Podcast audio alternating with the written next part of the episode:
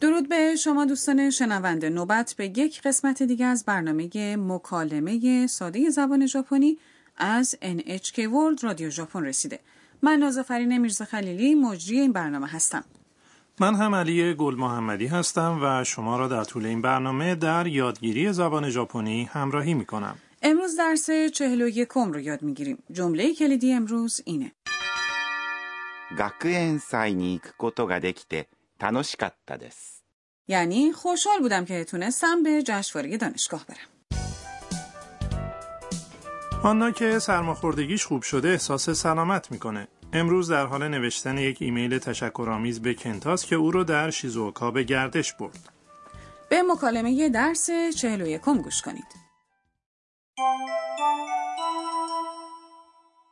健太様お元気ですかこの間はありがとうございました学園祭に行くことができて楽しかったです次は東京で会いましょう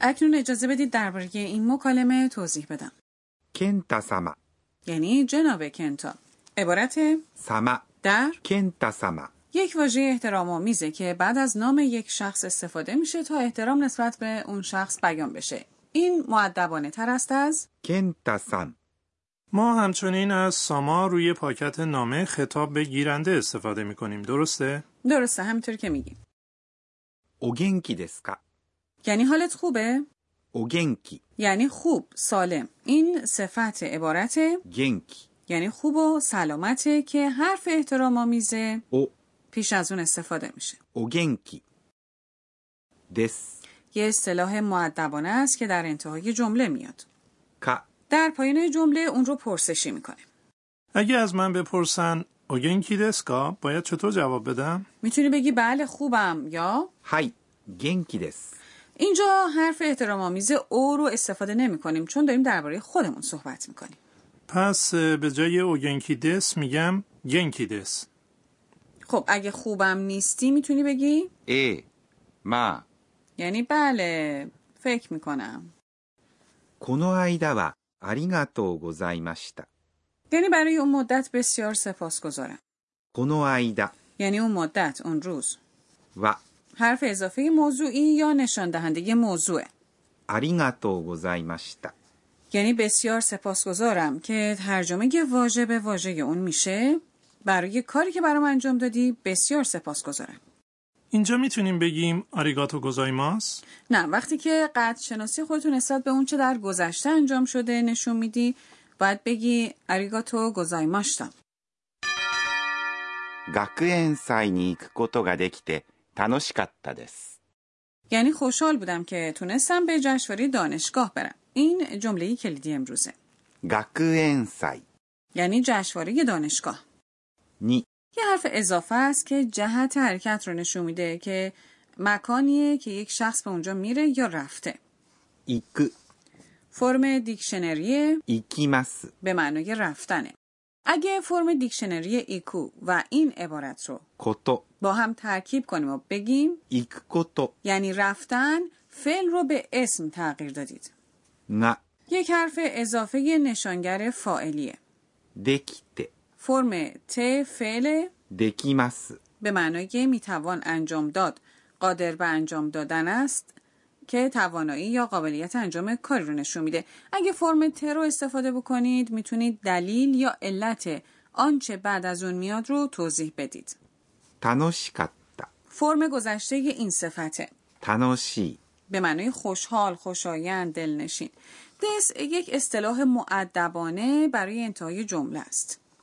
در پایان آنا این جمله رو می نویسه. 次は東京で会いましょう。 یعنی به امید دیدار بعدی در توکیو. 次、 یعنی بعدی. و موضوع رو نشون میده. 東京 پایتخت ژاپنه. で یک حرف اضافه مکانه. 会いましょう。 یعنی بیا همدیگر رو ببینیم.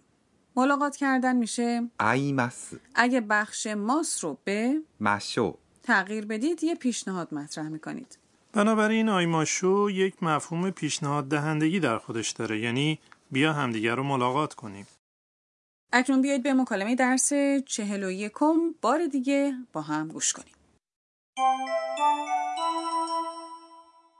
健太様お元気ですかこの間はありがとうございました学園祭に行くことができて楽しかったです次は東京で会いましょう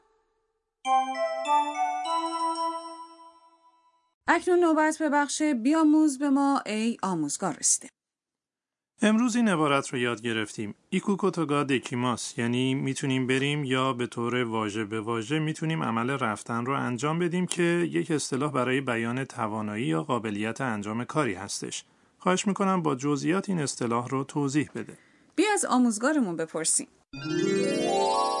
私が教えましょう او میگه اگر از فرم دیکشنری فعل ها استفاده کنید و عبارت ことができます。 به معنای میتوان انجام داد رو به اون بچسبونید میتونید توانایی یا قابلیت انجام کاری رو توضیح بدید بیایید با استفاده از ことができます。 یه جمله بسازیم وقتی که میگید من میتونم برم من میشه 私、 رفتن میشه 行きます。 و فرم دیکشنری اون هم اینه 行く。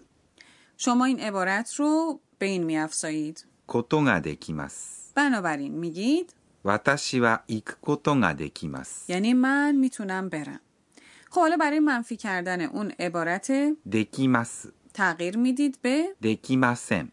پس من نمیتونم برم میشه 私は行くことができません。 فرم امکانی فعل ها رو یادتون میاد فرمی که میتونین این اصطلاح رو بیان کنید شما میتونین کاری رو انجام بدید اینو در درس 35 یاد گرفتید فرم امکانی 行きます。 یعنی رفتن میشه 行けます。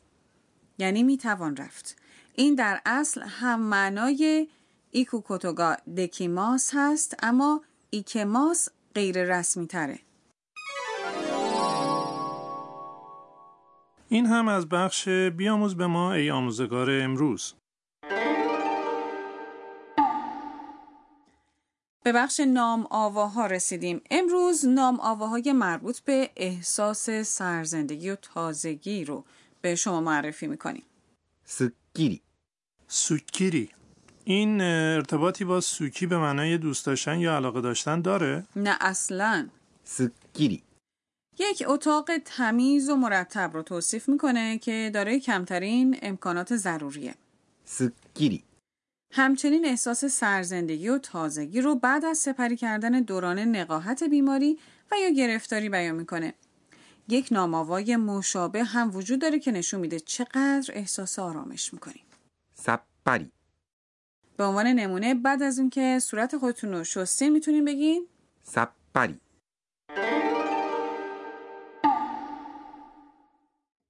در بخش نام آواهای امروز دو عبارت رو به شما معرفی کردیم すっきり。 و さっぱり。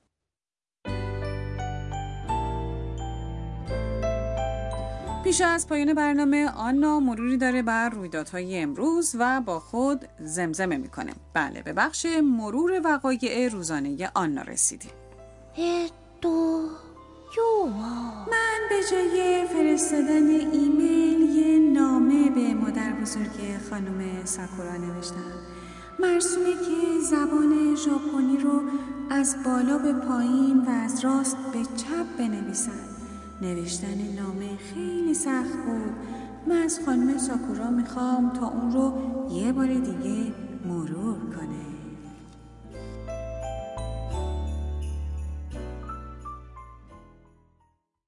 آیا از درس چهل و یکم لذت بردید؟